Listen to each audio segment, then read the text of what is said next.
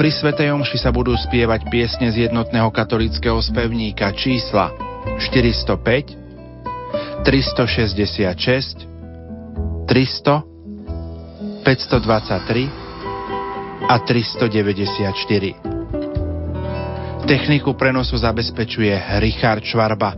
Zo štúdia Rádia Lumen vám prajeme nerušené počúvanie.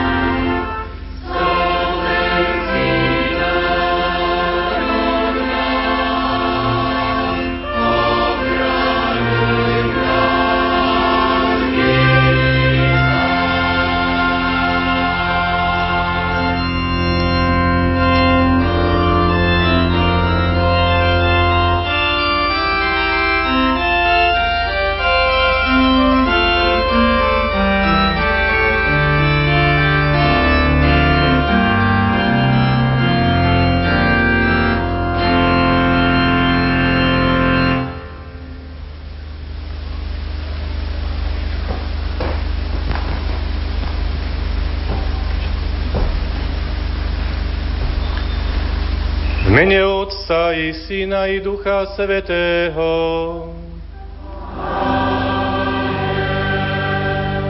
Pokoj vám.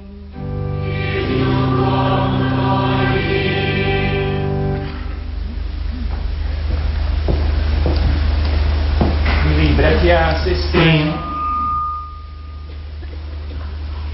milí pútnici, Všetkých vás srdečne vítam v Šaštíne, v našej národnej marianskej svetini.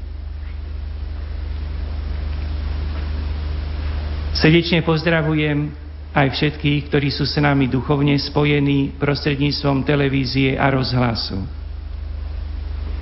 Milí bratia a sestry, dovolte, aby som medzi pútnikmi osobitným spôsobom privítal aj excelenciu oca apoštolského nuncia monsignora Mário Giordana, nuncia v Slovenskej republike, oca arcibiskupa monsignora Cyrila Vasila, sekretára kongregácie pre východné církvy, ktorý sa nám prihovorí po evanieliu a bude viesť dnešnú bohoslužbu Otcov diecéznych a pomocných biskupov, kňazov, diakonov, reholníčky a reholníkov. Vítam pána prezidenta Slovenskej republiky Ivana Gašparoviča so sprievodom. Vítam prítomných poslancov Národnej rady Slovenskej republiky, prítomného člena vlády Slovenskej republiky, predstaviteľov vyššieho územného celku, štátnej správy, a miestnej samozprávy, predstaviteľov kultúrnych inštitúcií, členov Malteského rádu. Prišli sme do Šaštína, do našej národnej svetine, aby sme si uvedomili znova najzákladnejšie hodnoty nášho života. Svetý otec pápež Pavol VI to vyjadril v roku 1964 v apoštolskom liste k vám Pulchra aj týmito slovami. Oplatí sa tieto slova pripomenúť v dnešný deň. Aká krásna, nesmrteľná, tvorivá a víťazná je viera, ktorú sme dostali od Krista Pána. Takúto neochvejnú vieru osvedčil v priebehu storočí aj slovenský ľud, vedený učením a príkladom svätého Cyrila a Metoda a ani dnes od nej neodpadol. Veľkou útechou mu bola vrúcna úcta k bolesnej panne, čiže k sedem bolesnej, ktorú odpradávna jednomyselne vzývajú ako patronku celého Slovenska. Náš predchodca, blahej pamäti pápež Pius XI, roku 1927 svojou autoritou potvrdil za nebeskú ochrankyňu tejto krajiny. Táto svetiňa je chýrečná, lebo patrí celému slovenskému národu. Početné púte veriacich aj zo vzdialenejších krajov prichádzajú pred starodávnu sochu preblahoslavenej Panny Márie sedem bolesnej. Okrem toho panovníci a králi bohato obdarili tento chrám cenným zariadením a umeleckými dielami. Biskupy zasa, ba aj rímsky pápeži ho štedro zahrnuli duchovnými výsadami. Najmä roku 1864 na trojisté výročie založenia tohto chrámu náš predchodca, Boží sluha, pápež Pius IX, popri niektorých odpuskoch ochotne dovolil korunovať sochu Panny Márie. Milí bratia a sestry, tieto slova pápeža Pavla VI. pripomínam aj preto, lebo sa blíži 450. výročie. Nesmierne veľká tradícia, ktorá dáva identitu nášmu, našej, našim náboženským a národným koreňom, identitu aj mariánskej úcty ktorej sa prejavuje v konečnom dôsledku viera v Boha. A aj z tohoto dôvodu vás všetkých teda ešte raz osobitne vítam a teším sa, že vaša prítomnosť svieti ako znak viery v súčasnosti. Chceme sa spoločne modliť o dar pravej viery a Božiu pomoc pre každého z nás jednotlivo a pre všetkých obyvateľov našej vlasti.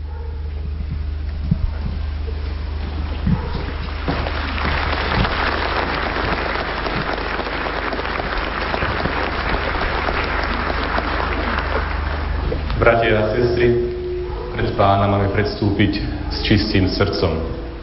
Preto si spýtujme svedomie a vzbuďme si ľútosť nad hriechmi.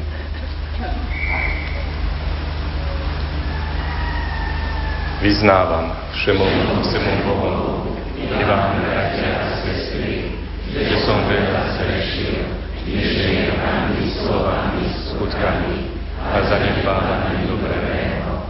Moja vina, moja vina, moja veľká vina. Preto prosím, blahoslavenú Máriu, ti Pánu, všetkých anielov a svetých, i vás, bratia a sestry, modlite sa za mňa, Pánu Bohu nášu. Nech sa zmiluje nad nami Všemohúci Boh. Nech nám hriechy odpustí a privedie nás do života večného. Amen.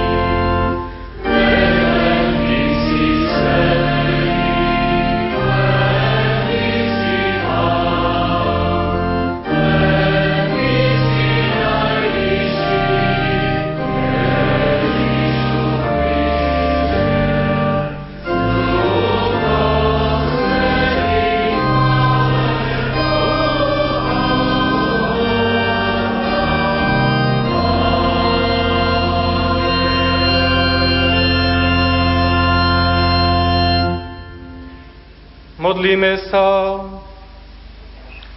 Všemohúci Bože, Ty si dal pre bolestnej Matke Márii silu, aby stála pri Tvojom ukrižovanom synovi a spolu s ním trpela.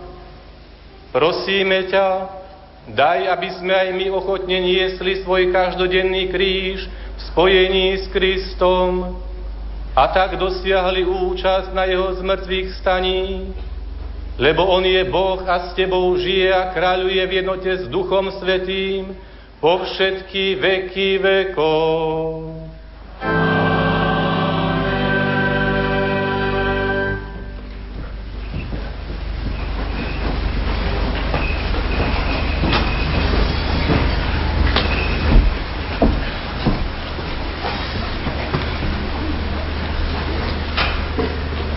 Čítanie zo skutkov apoštolov.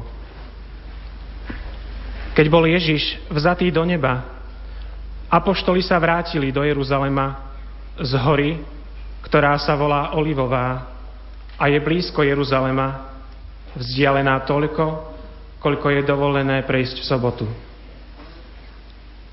Keď ta prišli, vystúpili do hornej siene, kde sa zdržiavali Peter a Ján, Jakub a Ondrej, Filip a Tomáš, Bartolomej a Matúš, Jakub Alfejov, Šimon Horlivec a Júda Jakubov.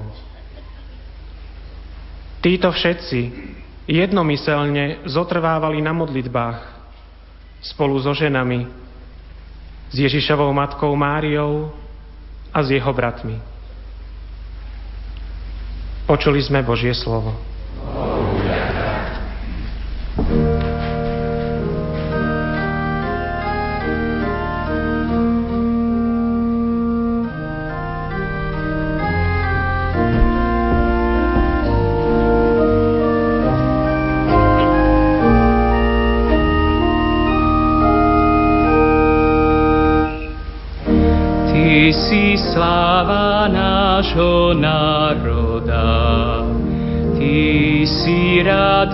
Radosť nášho ľudu.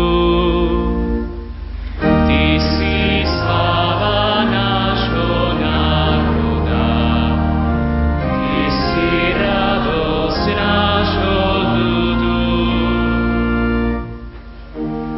Velebí moja duša Pána, a môj duch jasá v Bohu, spasiteľovi. Ty si sláva si radosť.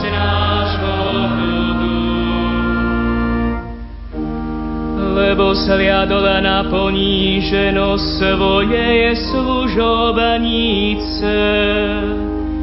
Hľa o tejto chvíle mala oslaviť ma budú všetky pokolenia. Lebo veľké veci mi urobil ten, ktorý je mocný a sveté je jeho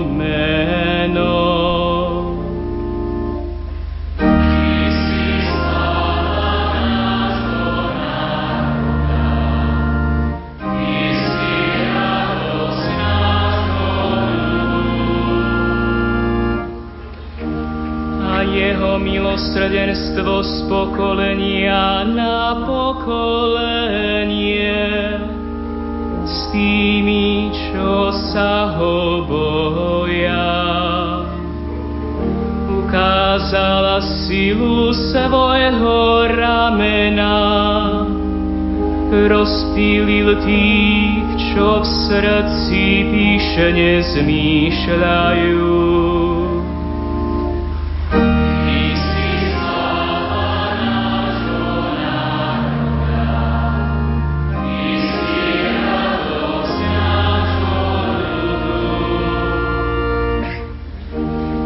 Mocnárov zosadil strónov a povýšil ponížený. hladných nakrmil dobrotami a bohatých prepustil na prázdno.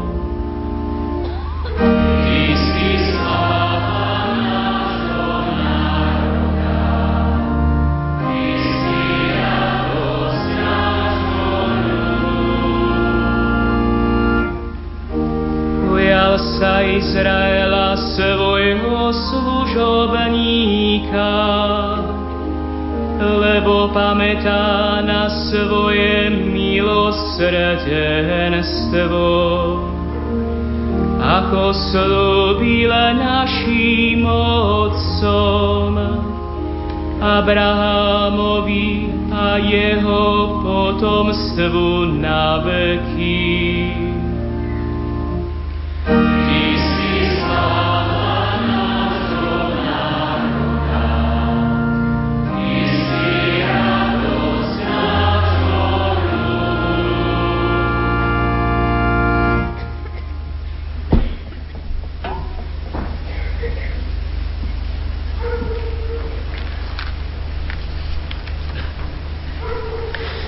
Čítanie z prvého listu svätého Apoštola Petra. Milovaní, radujte sa, keď máte účasť na Kristových utrpeniach, aby ste sa radovali a plesali aj vtedy, keď sa zjaví jeho sláva. Keď vás hanobia pre Kristovo meno, ste blahoslavení, lebo duch slávy a Boží na vás počíva. Len nech nik z vás netrpí ako vrah alebo zlodej, alebo zločinec alebo sliedič. Kto však trpí ako kresťan, nech sa nehambí, ale nech oslavuje Boha týmto menom. Počuli sme Božie slovo. spoločne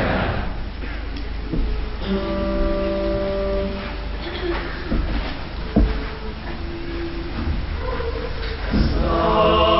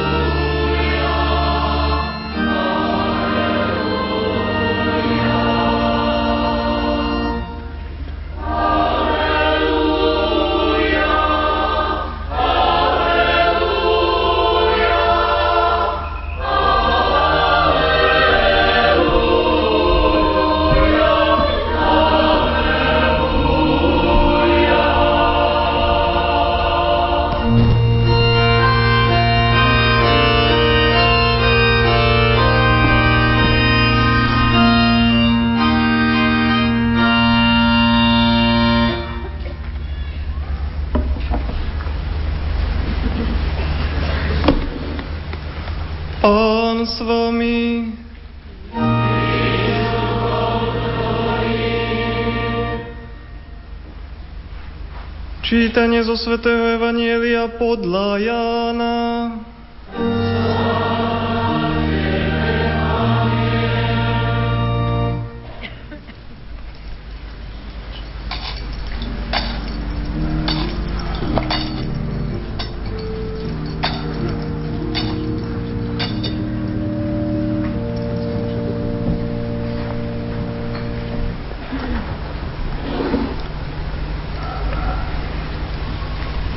Pri Ježišovom kríži stála jeho matka, sestra jeho matky, Mária Kleopasová a Mária Magdaléna. Keď Ježiš uzrel matku a pri nej učeníka, ktorého miloval, povedal matke, že nahľa tvoj syn. Potom povedal učeníkovi, hľa tvoja matka. A od tej hodiny si učeník vzal k sebe. Počuli sme slovo pánovo.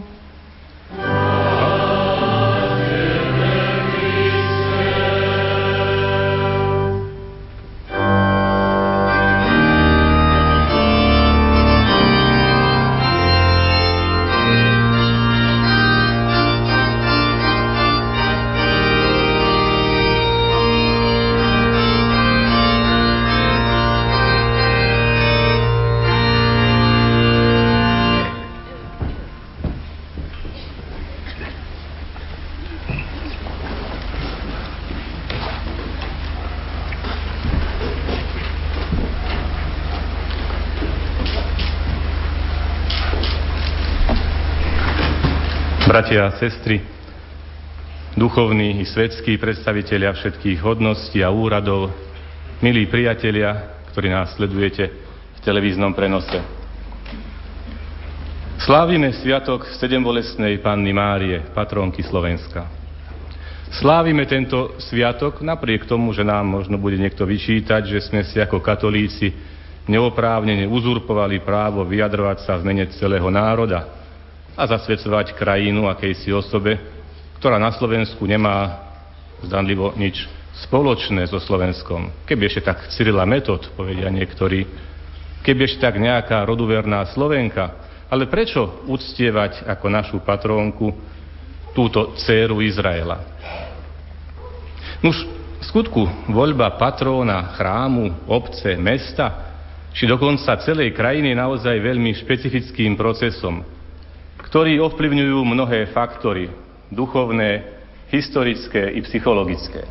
Tak vidíme, že pre Írov je svätý Patrik nedotknutelným nielen v Írsku, ale kdekoľvek na svete sa nachádzajú. V susedných Čechách rešpektujú aj pri najslávnostnejších štátnych aktoch, vzývajú postavy zemských patrónov na čele s kniežaťom svätým Václavom.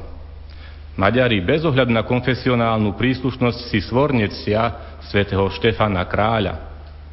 Poliaci si uctievajú ako národnú patrónku pannu Máriu, ktorá je pre nich, aj keď majú republiku, kráľovna Poľska. A čo my? Na Slovensku si tiež od stáročí uctievame ako patrónku pannu Máriu, avšak nie s titulom kráľovná, ale pod názvom Sedem bolestná. Prečo? Možno je to preto, že sme nikdy nemali na svojom čele takého vlastného kráľa, kráľovnú či knieža, či iného predstaviteľa, ktorého by sme mohli svorne naozaj považovať za autoritu, za oporu, za vzor a do ktorého by sme mohli vkladať nádej. Práve naopak, na našich kráľov, vládcov, na ich rozhodovanie sme už tradične hľadeli s pochybnosťami, nedôverou, či už anticipovanou obavou z podrazu. Možno je za tým skúsenosť prostých ľudí na Slovensku, ktorí veľmi často a z rôznych strán dostávali mnoho úderov, trpeli bez možnosti brániť sa a neraz zažívali stav opustenej bolestnosti. A preto pri hľadaní svojho patróna si vybrali obraz bolestnej matky, stojacej pod krížom, či držiacej v náruči svojho umúčeného syna. V tomto obraze sa ako v zrkadle videli generácie našich predkov a zvlášť našich matiek. Boli to totiž oni, ktoré po stáročia odovzdávali svojim deťom spolu s rodnou rečou i základy viery, aby ich potom s nádejou i obavou vyprevádzali na cestu životom, sledovali ich osudy, očakávali ich návrat. S túžbou premiesenou s nepokojom, ale vždy s otvorenou materinskou náručou. Domov sú ruky, na ktorých smieš plakať, hovorí básnik. A my mu dávame za pravdu, pretože sa cítime doma, naozaj tam, kde môžeme vyliať svoje srdce, kde sa môžeme zdôveriť, ba aj vyplakať. Náručie matiek bolo, je a vždy bude bezpečným, privilegovaným miestom práve preto. V ňom sme doma a preto sa cítime doma aj tu, v Šaštíne, pri tej matke, ktorá objíma svojho syna umúčeného ľudskou zlobou. V jej náručí je miesto aj pre nás. Jej obrať, objatie je vrúcne i mocné. Je aj našou matkou. Pozná aj naše bolesti a obavy. Do jej rúk vkladáme naše pády, neúspechy i sklamania. V jej rukách sa utišujú naše životné rebélie. Rozplýva sa náš vzdor je našou matkou. Jej náruč je otvorená pre nás a my sa nedáme od nej odohnať. My sme tu doma.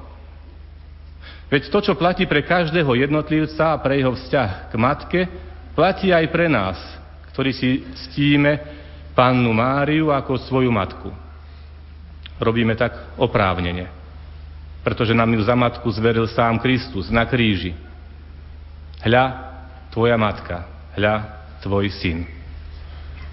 Už krátko na to bolo jeho zmučené telo vložené do jej náručia, aby sa tak Kristovo utrpenie spojilo s utrpením Márínho materinského srdca, ktoré v tej chvíli prebodával meč bolesti.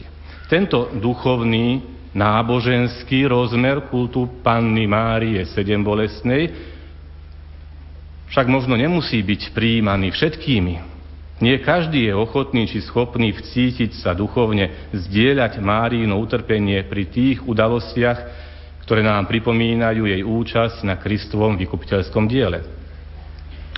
Čo teda môžeme uviesť ako dôvod, ako hodnotu, ktorá by robila zo Sviatku sedem bolestnej naozaj národný sviatok?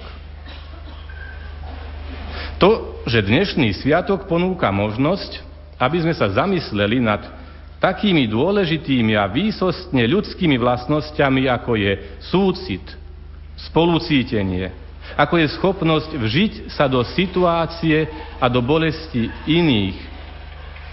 Ide tu skutočne o univerzálne, pozitívne hodnoty, ktoré nie sú ani čisto náboženské, ani úzko konfesionálne, ale sú predovšetkým ľudské. Ich rozvíjanie nás robí lepšími, ich potláčanie nás duchovne mrzačí. Ľudstvo vždy rástlo i upadalo s rástom, s rastom i úpadkom súcitu. Bez súcitu sa bezbreho šíri arogancia, agresivita, nenávisť, bezcitnosť. Prvý bratovrah Kain odpoveda Bohu na otázku, kde je tvoj brat Ábel, cynicky. Neviem, či som ja strážcom svojho brata. A galéria drzej, arogantnej bezcitnosti je v dejinách ľudstva takmer nekonečná. V malom i vo veľkom. Vo vojnách i v sociálnom útlaku. V rabovaní a v zotročovaní. V genocídach, vo vraždení pod rúškom náboženského presvedčenia. Pri etnických čistkách, triednom boji, revolučnom terore i v kontrarevolučných eskadrách smrti alebo i v takej cynickej brutalite z našich nedávnych dejín, keď pri deportáciách do táborov smrti úrady preferovali odsun celých kompletných židovských rodín, argumentujúc potrebou zachovania celistvosti rodiny. Keď ide o vojnové bezcitnosti, iste môžeme spomínať kľak a ostrý grúň, ale i sklené, či zverstvami sprevázané povojnové masové odsuny obyvateľov pri aplikovaní princípu kolektívnej viny. Keby sme chceli zostavovať rebríček bezcitnej, drzej cyniskosti, stačí spomenúť, ako naši vojaci 17. pešieho pluku z Petržalky 19. júna 1945, teda už po vojne, pod velením bývalého gardistu, vtedy už presvedčeného komunistu, vyvraždili pri moravskej obci Loviešice 265 ľudí, pôvodom väčšinou z Dobšiny a z Kežmarku. Z toho 120 žien, 74 detí. Keď sa neskôr veliaceho dôstojníka pýtali, prečo dal pozabíjať aj malé deti a ženy, odvetil, nevedel som, čo s nimi, keď už mužov postrieľali. Desivé príklady straty citlivosti či súcitu však nie sú žiaľ len vecou histórie, či excesmi zdegenerovaných sadistických jednotlivcov, slabochov či karieristov, slúžiacich podobne zdegenerovaným ideológiám. Podobné histórie bezcitnosti sa opakujú aj dnes, a to dokonca osobitným, novým a ešte nebezpečnejším spôsobom. Ich charakteristickým znakom je odosobnenie. Strata vnímania ľudskej dôstojnosti a následná strata citu či súcitu. Upretie ľudskej dôstojnosti inému však má za následok aj degradáciu vlastnej dôstojnosti, zhrubnutie a zatemnenie svedomia. Uveďme si aspoň dva príklady súčasného, bezcitného, city ubíjajúceho, odosobneného násilia, spojeného s nepriamým či priamým upieraním ľudskej dôstojnosti. Prvým a zrejmý, zrejmým príkladom je vojna.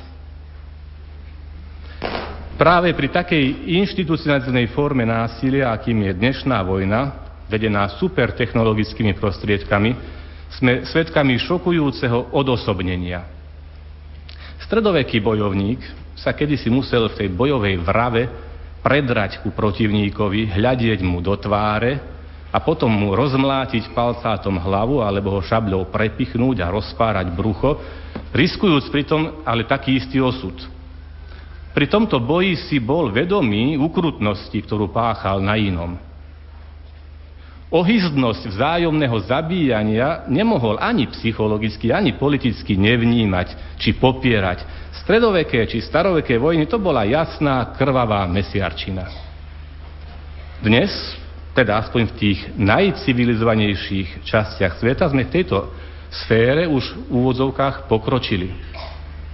Dnes na najvyššom technologickom stupni vedenia vojny profesionálny zamestnanec v klimatizovanej kancelárii so šálkou kávy na stolíku v rámci obhajoby bližšie nešpecifikovaných geopolitických záujmov niektorej z veľmocí či skôr nadnárodných finančných spoločností, ktoré diktujú smerovanie politiky, cez satelit riadi bezpilotné lietadlo či raketu s plochou dráhou letu a zdá sa mu, že je na poľovačke alebo že hrá počítačovú hru.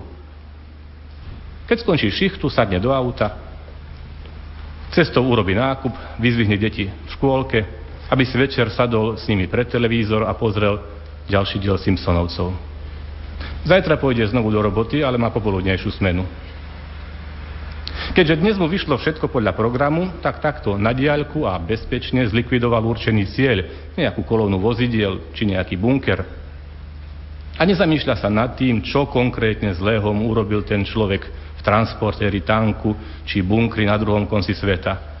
Či nejako ublížil jemu osobne, či chcel zabiť jeho blízkych, alebo dokonca či ohrozoval celú jeho krajinu, alebo či sa to iba jeden prezident svojvoľne rozhodol potrestať svojvoľnosť akéhosi druhého prezidenta, prikazujúc svojim poslušným vojakom, aby pozabíjali iných poslušných vojakov.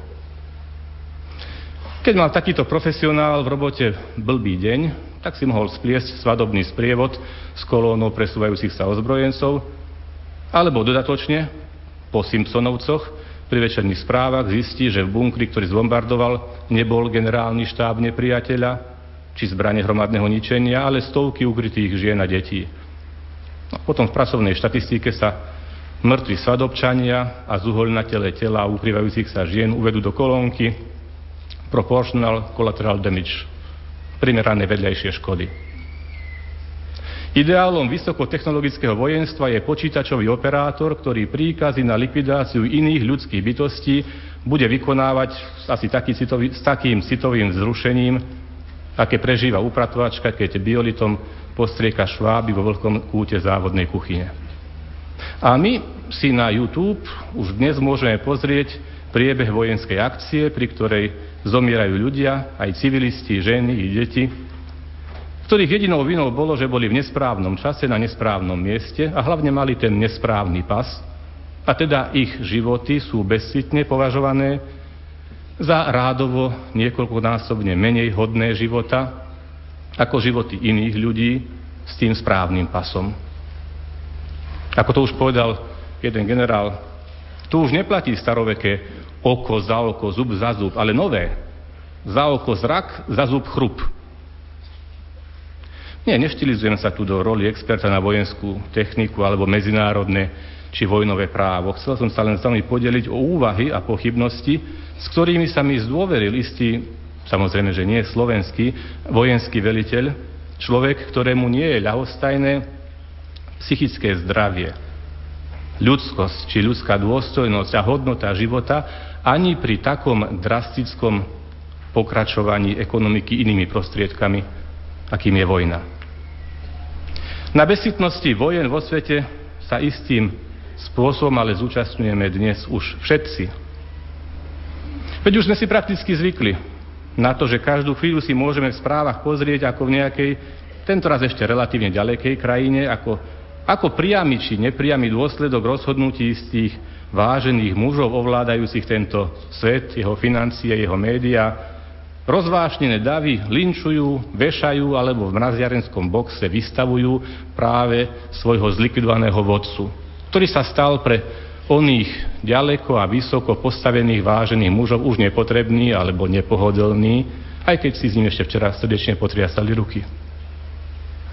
Počas nasledujúcich mesiacov medzi správami zo športu a predpovedou počasia sa budeme pozerať ako sa tie isté rozvášnené zástupy vzájomne vraždia pri organizovaní ďalšieho, možno ešte horšieho režimu, pričom hlavnou obavou komentátora bude, aby sa z týchto krajín nezastavil tok ropy, zemného plynu, dodávka vzácných kovov či iných komodít potrebných pre náš spokojný a relatívne blahobytný západný svet. Pre, pre, priemerného Slováka, ktorý si povie, že od neho aj tak nič z toho nezávisí, sa stane podstatnou otázka, kedy tam tie naše cestovky konečne obdobia last minút dovolenky a koľko percentná bude zľava. V súvislosti s nedostatkom citlivosti a súcitu však nestačí hovoriť len o vojnách. Hovorme aj o ďalšom výbuchu ľudskej bezcitnosti, ktorému za posledné desaťročia padlo za obeď viac životov ako pri všetkých vojnách 20. storočia. Tejto pliage sa venoval blahoslavený Ján Pavol II v encyklike Evangelium Vitae, ktorá sa zaoberá témou nedostatočnej úcty k životu, teda témou potratu a eutanázie. Možno by niekto mohol položiť otázku, prečo z rozmanitých prejavov zla a ohrozovaní ľudského života sa pápež zameriava práve na tieto dva spôsoby vraždenia. Veď na svete existujú aj vojny, hlad, choroby, zapričinené biedou, ktoré zabíjajú, hádam ešte viac ľudských životov. Čo je teda tu nové, čo je nebezpečné? To, že na politickej a legislatívnej scéne sa základné právo človeka, právo na život, stáva predmetom diskusie. Že môže byť odopreté na základe výsledkov hlasovania v parlamente alebo z vôle časti spoločnosti či jednotlivca. Takto chápané právo sa jednoducho mení na právo silnejšieho. Čím sa demokracia spreneveruje svojim základným princípom a mení sa v podstate na totalitárny systém. Táto zrada demokracie spočíva v tom, že sa zrádza princíp dôstojnosti každej osoby. Možno však hovoriť o dôstojnosti každej osoby, keď je dovolené zabíjať tú najslabšiu a najnevinejšiu, pýta sa Ján Pavol II. Donedávna sa mnohí pri legalizovaní a obhajobe potratových zákonov bránili tvrdením, že ľudský plod do istého časového obdobia nemožno pokladať za plnohodnotného ľudského jedinca. Dnes už nikto ani nefinguje, že by ešte veril tejto falošnej teórii. Dokonca aj taký výslovne a výsostne sekulárny orgán, ako je Rada Európy, ktorý asi nikto nemôže obviniť, že by bol, ako sa hovorilo v bývalom režime, nábožensky zaťažený, napríklad pri vydávaní odporúčania smerníc týkajúcich sa umelého oplodnenia, manipulácie s genetickým materiálom a zembriami, po širokej konzultácii odborníkov v rezolúcii číslo 1100 z roku 1989 vyhlasuje S embryom a s ľudským plodom musí byť nakladané s úctou voči ľudskej dôstojnosti. Ľudské embryo, aj keď sa vyvíja v jednotlivých za sebou nasledujúcich fázach, ktoré označujeme rozličnými termínmi, zygota, morula, blastula, predembryo, embryo, plod, a prejavuje postupnú diferenciáciu vo svojom organizme, Vždy si však zachováva nepretržite svoju biologickú a genetickú identitu. A ďalšia rezolúcia Rady Európy zo 16. marca 1989 potvrdzuje, je isté, že ľudský život sa začína od oplodnenia a bez akýchkoľvek kvalitatívnych skokov sa trvalo rozvíja až do smrti každej ľudskej bytosti ako takej má byť teda priznaná ľudská dôstojnosť. Avšak tá istá Rada Európy v tých istých vyhláseniach jedným dychom potvrdzuje, že tieto jej vyššie uvedené tvrdenia, na tieto jej tvrdenia sa nikto nesmie odvolávať pri diskusii o potrate. A že sa z nich nesmú čerpať argumenty za alebo proti potratu. O čo iného tu ide ako o dokonalú právnu schizofréniu, o bezcitný cynizmus. Aj na to máme v histórii dosť príkladov. Pilát najprv hovorí, nenachádzam nejakú vinu na tomto človeku. A potom, a potrescem ho teda a prepustím. A keď vydal Ježiša, aby ho ukrižovali, umil si pred zástupom ruky a vyhlásil, ja nemám vínu na krvi toho človeka, to je vaša vec. A všetok ľud odpovedal, jeho krv na nás a na naše deti. Ale aj do tmy a hluchoty oslepených a zahlušených ľudských svedomí žiaria zaznieva závažné a záväzné vyhlásenie Jána Pavla II. Z jeho encykliky Evanílium života. Kristovou autoritou, udelenou Petrovi a jeho nástupcom v spoločenstve s biskupmi katolíckej cirkvi potvrdzujem, že priame a úmyselné zabitie nevinnej ľudskej bytosti je vždy hlboko nemorálnym činom. Nič a nikto nemôže oprávniť na zabitie nevinnej ľudskej bytosti, či je to plod alebo embryo, dieťa alebo dospelý, starý, nevyliečiteľne chorý alebo zomierajúci. Okrem toho nikto nemôže, byť, nemôže vyžadovať tento vražedný čin pre seba alebo pre iného, ktorý je zverený jeho zodpovednosti. Ani priamo alebo nepriamo s ním súhlasiť. Žiadna autorita ho nemôže legitimne nanútiť ani dovoliť. Evangelium života, bod 57. Akceptovanie umelého potratu v zmýšľaní, v konaní, ba aj v zákonoch je znakom krízy morálneho zmyslu, ktorý postupne stráca schopnosť rozlišovať medzi dobrom a zlom, dokonca i vtedy, keď ide o základné právo na život. V tejto situácii je dnes potrebná odvaha, ktorá umožní pozrieť sa pravde do očí a nepodliehať pritom pohodlným kompromisom. Takýmto kompromisom je aj mlčanie. Neoznačenie zna, zla pravým menom je istou formou spolupráce, za ktoré sa každý človek, veriaci či neveriaci, aj kňaz, aj biskup, bude zodpovedať pred súdom svojho svedomia, pred súdom dejín a v konečnom dôsledku pred súdom Božím. Dodnes sa na Slovensku hanbíme za to, že mnoho našich predkov sa v podstate celkom ochotne zapojilo do šialenstva rasovej nenávisti. Že deportovali do táborov smrti svojich spoluobčanov. Isté, že boli tu aj svetlé príklady, ako bol biskup Gojdič, či ďalší slovenskí biskupy a kňazi, i početní, menej známi i neznámi, spravodliví medzi národmi.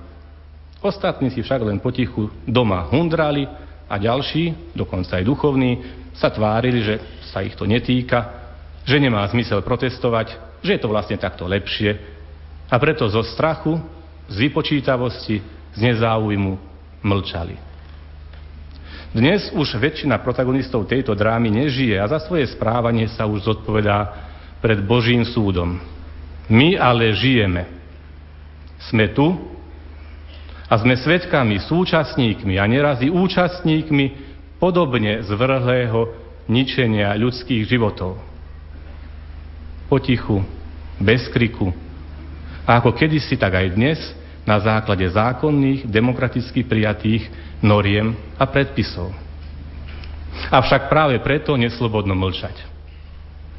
Verím, že keď príde náš čas, tak sa pred Boží súd budeme môcť postaviť s menšou obavou, ak každý z nás bude môcť povedať, pane, som hriešnik, mnohokrát som vo svojej slabosti padol, ale v tejto veci som nemlčal a nepodporil som zlo. Možno nás budú obviňovať z toho, že citovaním slov pápeža Jána Pavla II., citovaním encykliky Evangelium života traumatizujeme konfrontačným spôsobom spoločnosť, že môžeme spôsobiť traumu, teda vnútornú bolesť a výčitku, všetkým ženám, ktoré podstúpili umelé prerušenie tehotenstva, všetkým vykonávateľom potratov, ktorí sú za túto pracovnú činnosť platení z našich daní, i všetkým zákonodárcom, ktorí z politické vypočítavosti, strachu o voličské hlasy aj naďalej udržiavajú permisívnu legislatívu. Bez traumy však niet katarzie. Alebo lepšie povedané po slovensky, bez bolestného uvedomenia si omilu nie ľútosti. Bez ľútosti nie dočistenia. Bez očistenia nie uzdravenia, nie spásy. Isté som si vedomý, že citovať dnes, tu a takýmto verejným spôsobom pápežové slova je opovážlivé a je riskantné.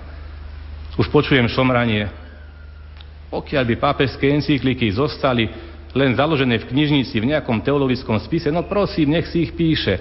Ale na čo vyťahovať tieto veci takto, verejne?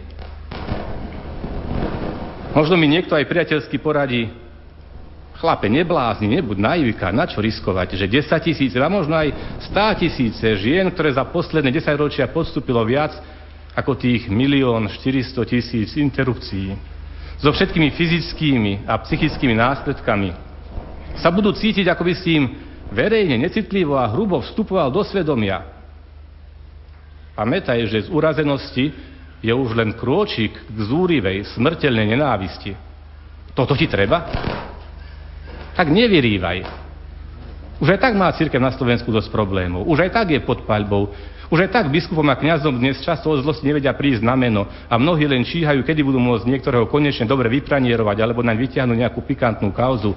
Už aj tak a priori nás mnohí majú za skostnatených, nemoderných, nekomunikatívnych tmárov, za bandu pokryteckých parazitov a zlodejov. To sa ti ľahko hovorí tebe, ty zajtra zrhneš do Ríma, ale prečo to tu cirkvi rozbabrávaš?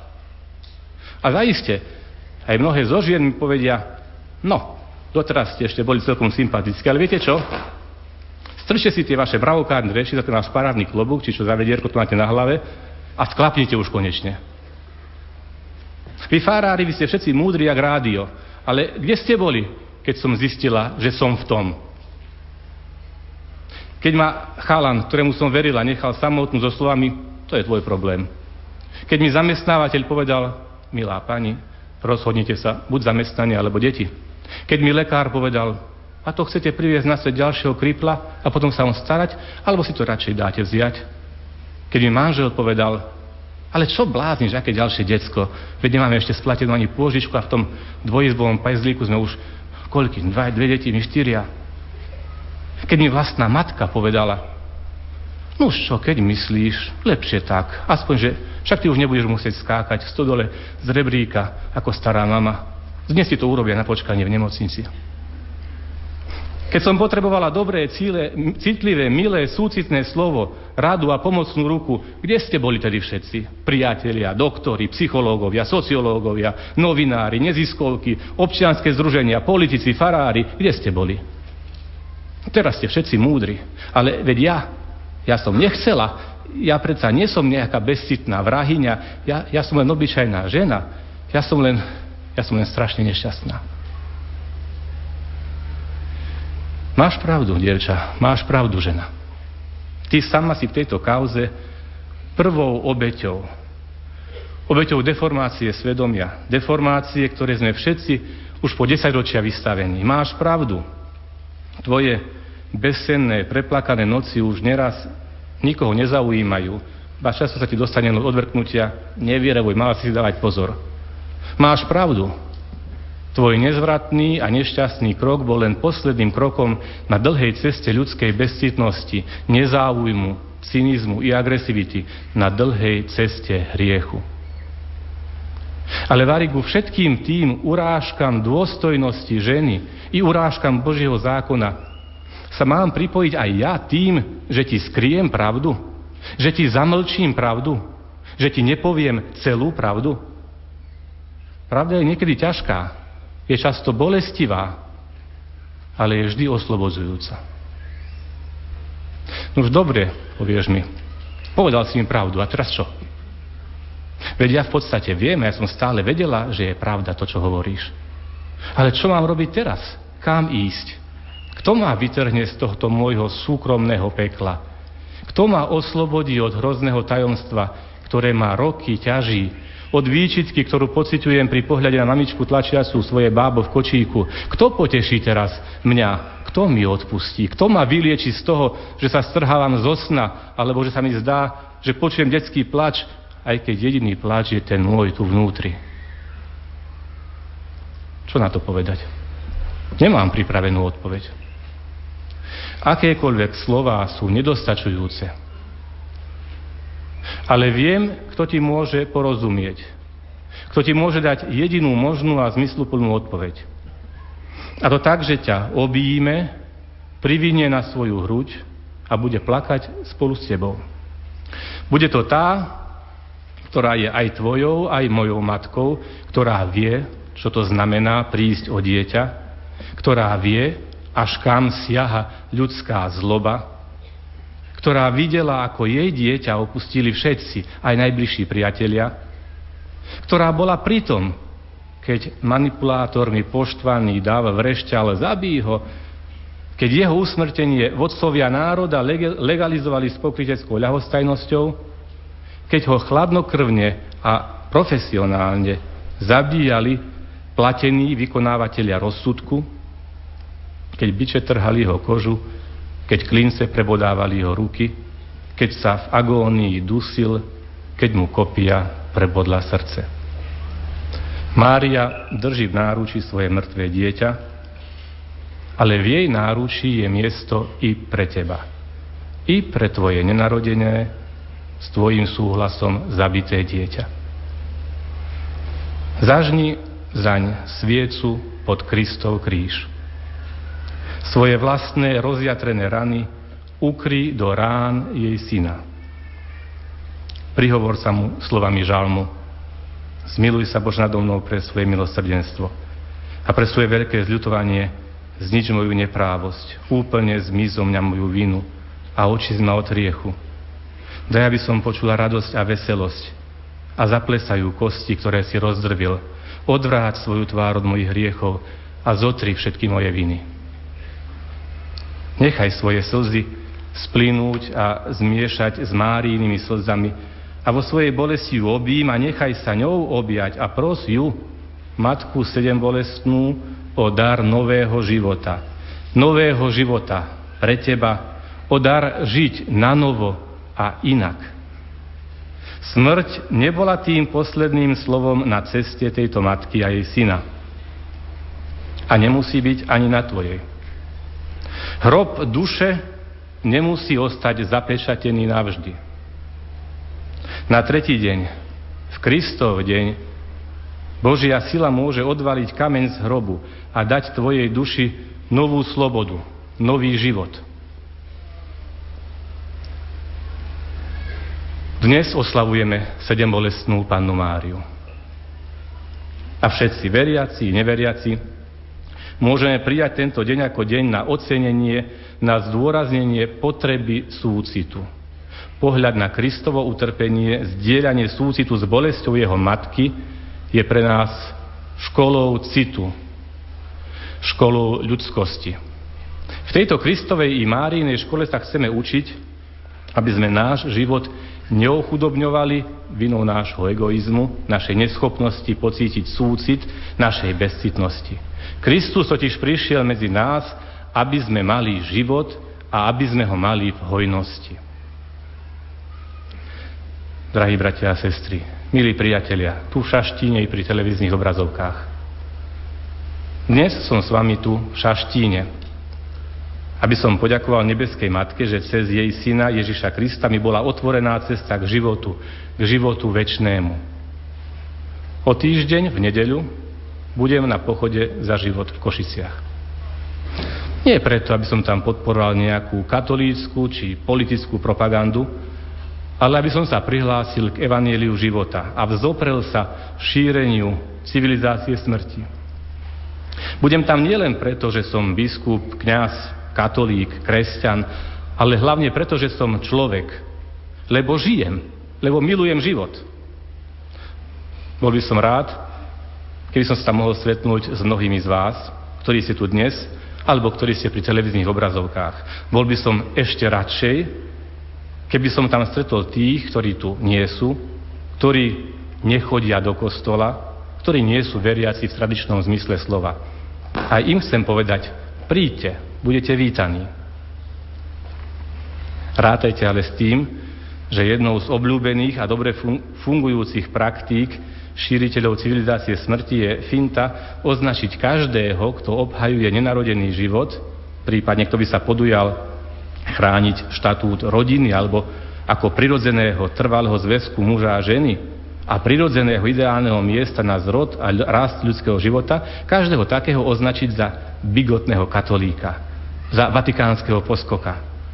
Prípadne kričať niečo o zasahovaní cirkvi do politiky, o porušovaní odluky cirkvi od štátu a podobne. Takáto pejoratívna nálepka má odradiť všetkých eventuálnych zástancov práva na život i podporovateľov manželstva a rodiny z radov nekatolíkov či neveriacich. Veď kto by už dnes chcel byť spájaný s predstavou vatikánskeho poskoka? Kto by riskoval, že ho označia za podporovateľa návrhov bigotných katolíkov. Verím však, že na túto zastrašovaciu a ohlupujúcu fintu neskočia všetci a že košický pochod nebude len stretnutím tých, ktorých onálepkujú ako bigotných katolíkov, ale že tam prídu, či jeho myšlienky inak viditeľne podporia aj tí ľudia, ktorí hoci nie sú veriaci, predsa majú tiež v hrudi srdce citlivé, súcitné, otvorené, ktorí sú ochotní podporiť život proti šíriacej sa bezcitnosti, proti civilizácii smrti, ktorí sú ochotní podporiť ideu manželstva a rodiny ako ideálneho miesta pre prijatie a rozvíjanie života. O týždeň teda pôjdem do Košic na pochod za život, preto, lebo sa teším z toho, že žijem. Preto, že tam aj týmto spôsobom budem chcieť poďakovať za život mojim rodičom a zvlášť mojej matke, žene, ktorej, keď je lekári jasne povedali, že v jej zdravotnom stave nesmie mať deti a odporúčili interrupciu, tak si jednoducho povedala, že Boha treba viac poslúchať ako ľudí. Vďaka tomuto jej rozhodnutiu som sa mohol narodiť, vyrásť pod jej starostlivým materinským pohľadom, vyštudovať, dať jej svoje kňazské požehnanie a dnes spolu s vami tu ďakovať za dar života. My, ktorí sme ešte živí, živí duchovne i telesne, poďakujme dnes, o týždeň i každý deň nášho života, našej nebeskej matke i našim rodičom, najmä našim matkám, za dar života. Vážme si ho. Tešme sa zo života, ktorý je Božím darom. Je Božím darom teraz i na veky.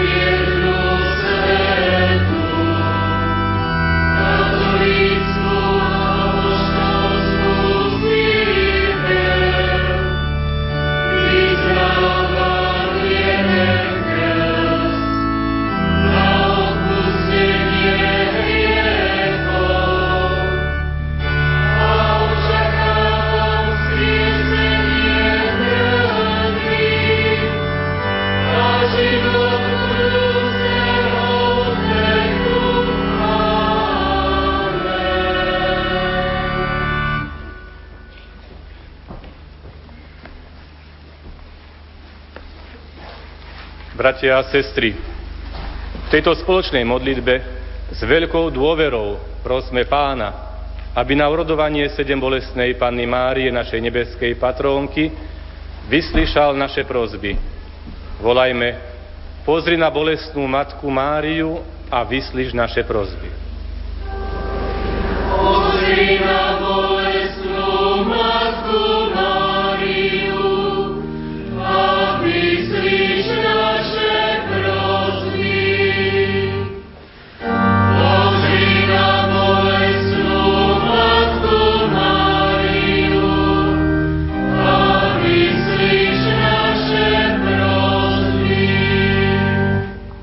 Bože, pre pokoru Tvojej služobnice a Matky Cirkvi Márie upevňujú nás lásku, poslušnosť a úctu voči nášmu pápežovi Františkovi a všetkým našim biskupom.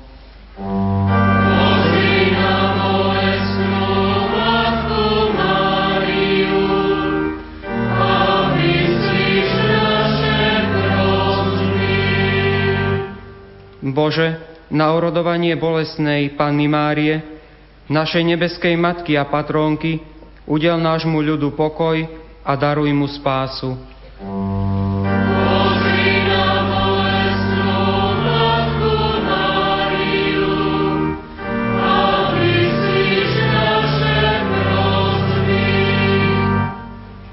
Bože, pre bolesti Ježišovej matky, stojacej pod krížom, Pozdvihni mysel trpiacich a posilni ich srdcia nádejou.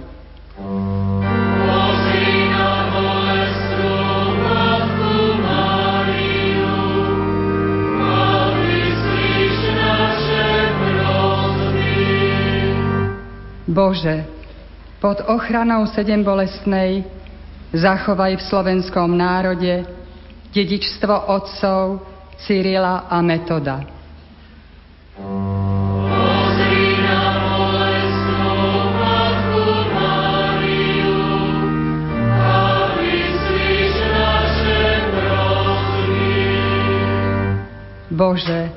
na príhovor bolestnej matky zachovaj naše spoločenstvo a celý slovenský národ.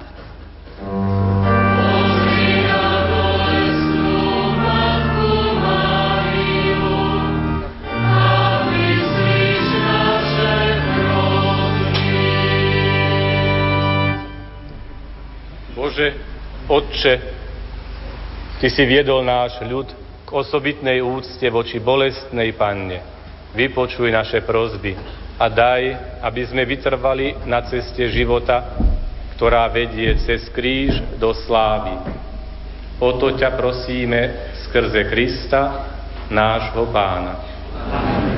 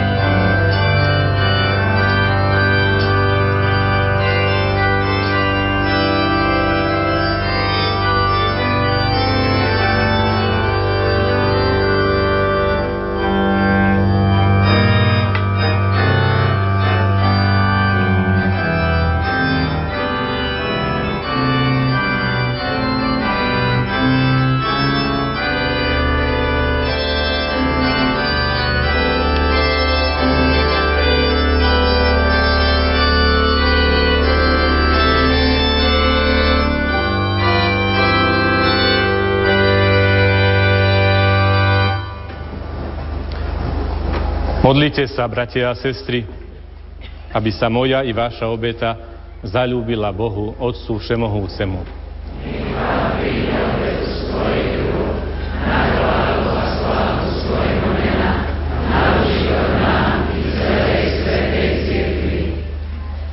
Milosrdný Bože, príjmi na svoju chválu naše modlitby a dary, ktoré Ti obetujeme na slávnosť sedem bolestnej Panny Márie, ktorú si nám dal za matku, keď stála pri Ježišovom kríži. O to ťa prosíme skrze Krista nášho Pána.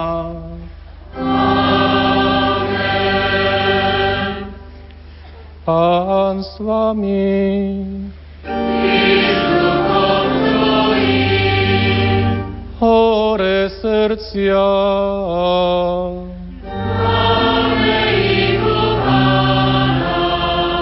Zdávajme vďaky Pánovi Bohu nášmu. Je to dôstojné a správne. Je naozaj dôstojné a správne, dobré a spásonosné, zdávať vďaky vždy a všade Tebe, Pane, Svetý Otče, Všemovúci a Večný Bože, a v slávny deň prebolesnej Panny spoločne ťa chváliť, velebiť a oslavovať. Veď ona vždy preukazovala nášmu ľudu útechu v utrpeniach a pomoc v nebezpečenstvách. Ani teraz neprestáva orodovať za nás a s materinskou láskou sa stará o bratova sestry svojho syna. Preto ju oslavujeme ako patrónku nášho národa a uctievame ju ako našu nebeskú matku. Pod jej ochranou kráčame do nebeskej vlasti, ktorej si už oslávil pri svojom synovi Ježišovi Kristovi, našom pánovi. Preto ťa so všetkými anielmi a svetými oslavujeme a bez prestania voláme. Svetý,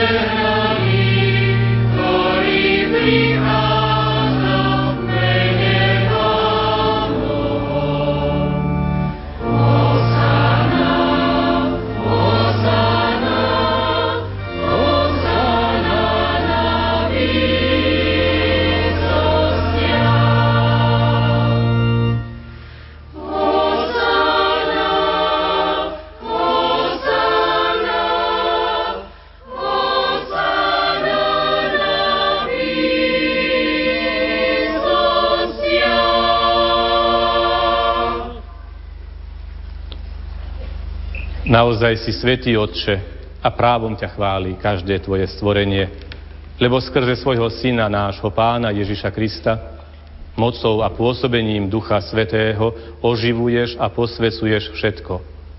A ustavične si sromažďuješ ľud, aby od východu slnka až po jeho západ prinášal tvojmu menu obetu čistú. Preto ťa, Otče, pokorne prosíme, láskavo posveď svojim duchom tieto dary, ktoré sme ti priniesli na obetu, aby sa stali telom a krvou Ježiša Krista, tvojho syna a nášho pána, ktorý nám prikázal sláviť tieto tajomstvá.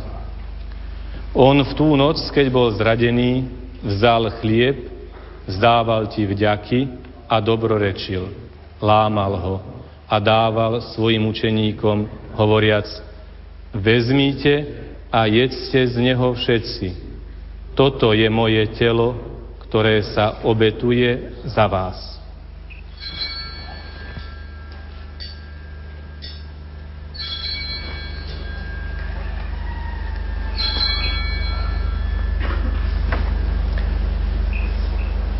Podobne po večeri vzal kalich, zdával ti vďaky, dobrorečil a dal ho svojim učeníkom, hovoriac, vezmite a píte z neho všetci. Toto je kalich mojej krvi, ktorá sa vylieva za vás i za všetkých na odpustenie hriechov. Je to krv novej a väčšnej zmluvy. Toto robte na moju pamiatku.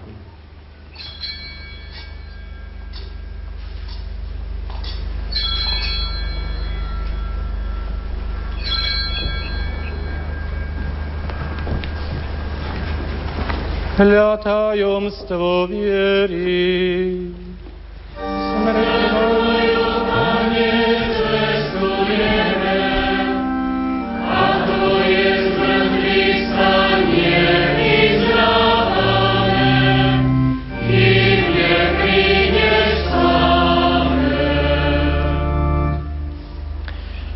Preto, Otče, keď slávime pamiatku spásnostného umúčenia Tvojho Syna, jeho slávneho zmrtvých stania a na nebo vstúpenia, a kým očakávame jeho druhý príchod, prinášame Ti so vzdávaním vďaky túto živú a svetú obetu.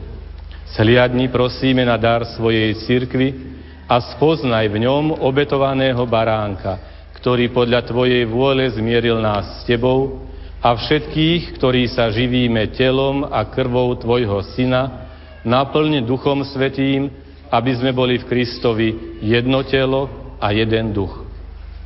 Nech Duch urobi z nás ustavičnú obetu pre Teba, aby sme dostali dedičstvo s Tvojimi vyvolenými, najmä s prebaozlávenou Pannou Máriou, Božou rodičkou, s Tvojimi svetými apostolmi, a s hlavnými mučeníkmi a so všetkými svetými, ktorí nám, ako ustavične pomáhajú svojim orodovaním u Tieba. Prosíme ťa, Otče, nech táto obeta nášho zmierenia prinesie celému svetu pokoja spásu. Vo viere a láske upevňuj svoju církev putujúcu na zemi. Tvojho služobníka, nášho pápeža Františka, mňa, tvojho nehodného služobníka, celý zbor biskupov, všetkých kňazov a diakonov i všetok vykúpený ľud. Milostivo vypočuj prosby tejto rodiny, ktorú si zhromaždil okolo seba a láskavo priveď k sebe, dobrotivý oče, všetky svoje roztratené deti. Dobrotivo príjmi do svojho kráľovstva našich zosnulých bratov a sestry, i všetkých, ktorí v Tvojej milosti odišli z tohto sveta. Pevne dúfame, že aj my sa tam s nimi budeme naveky radovať z Tvojej slávy v Kristovi, našom pánovi, skrze ktorého štedro dáva svetu všetko dobré.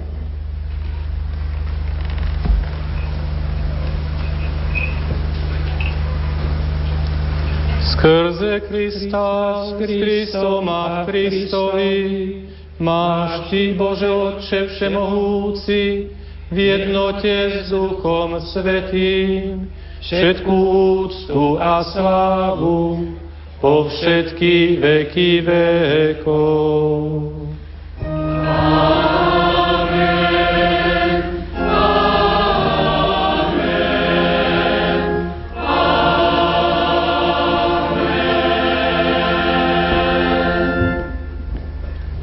na príkaz nášho Spasiteľa a podľa jeho božského učenia osmeľujeme sa povedať.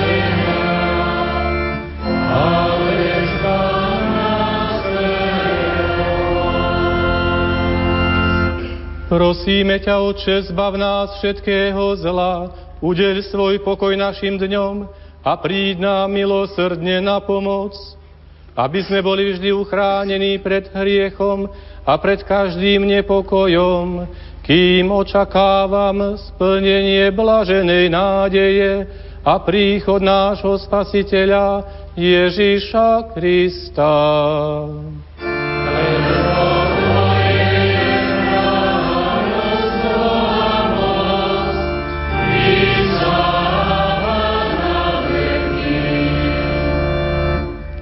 Pane Ježišu Kriste, Ty si povedal svojim apoštolom, pokoj vám zanechávam, svoj pokoj vám dávam. Nehľada naše hriechy, ale na vieru svojej cirkvi. A podľa svojej vôle jej milostivo daruj pokoj a jednotu, lebo Ty žiješ a kráľuješ na veky vekov. Amen. Pokoj pánov nech je vždy s vami. Dajte si znak pokoja. Pokoj, nech je myslím na špírito.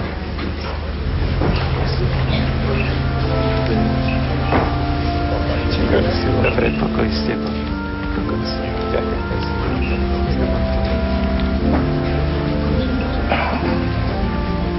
S tým začnem pokoj s tebou. Pokoj s tebou. Bože, veľmi už to môžem so všetkými. Pokoj s tebou, pokoj s tebou. Pokoj s tebou.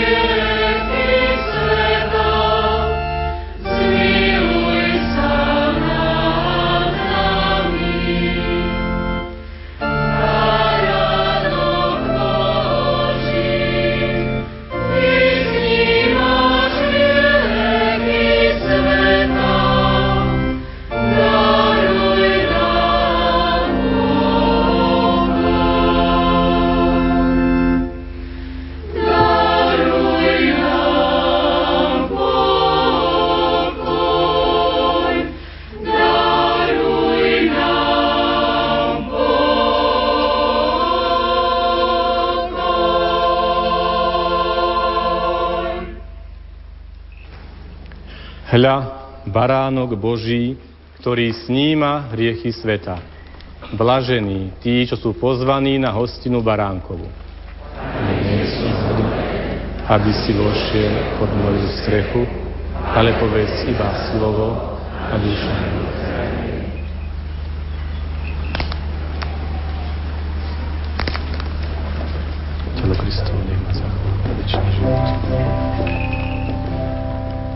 Modlitba duchovného svetého príjmania Môj Ježišu, verím, že si v najsvetejšej oltárnej sviatosti skutočne prítomný.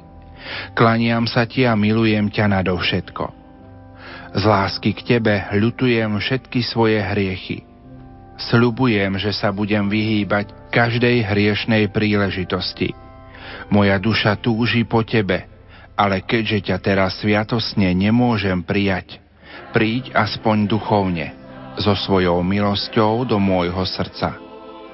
Daj, aby som vždy žil v Tvojej milosti a tak plnil Tvoju vôľu. Ty žiješ a kráľuješ na veky vekov. Amen.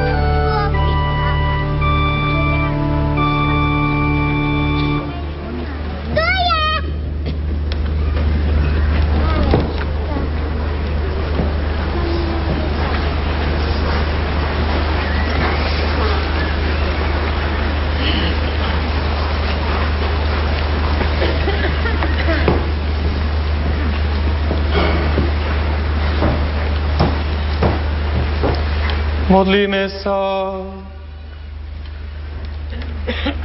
Dobrotivý Otče, s oddanou vierou sme prijali sviatosť väčšnej spásy a s úctou si pripomíname účasť Panny Márie na Kristovom vykupiteľskom utrpení. Prosíme ťa, pomôž nám vytrvalo znášať ťažkosti každodenného života a tak doplňať, čo chýba Kristovmu utrpeniu prospech cirkvy, jeho tajomného tela, skrze Krista nášho Pána.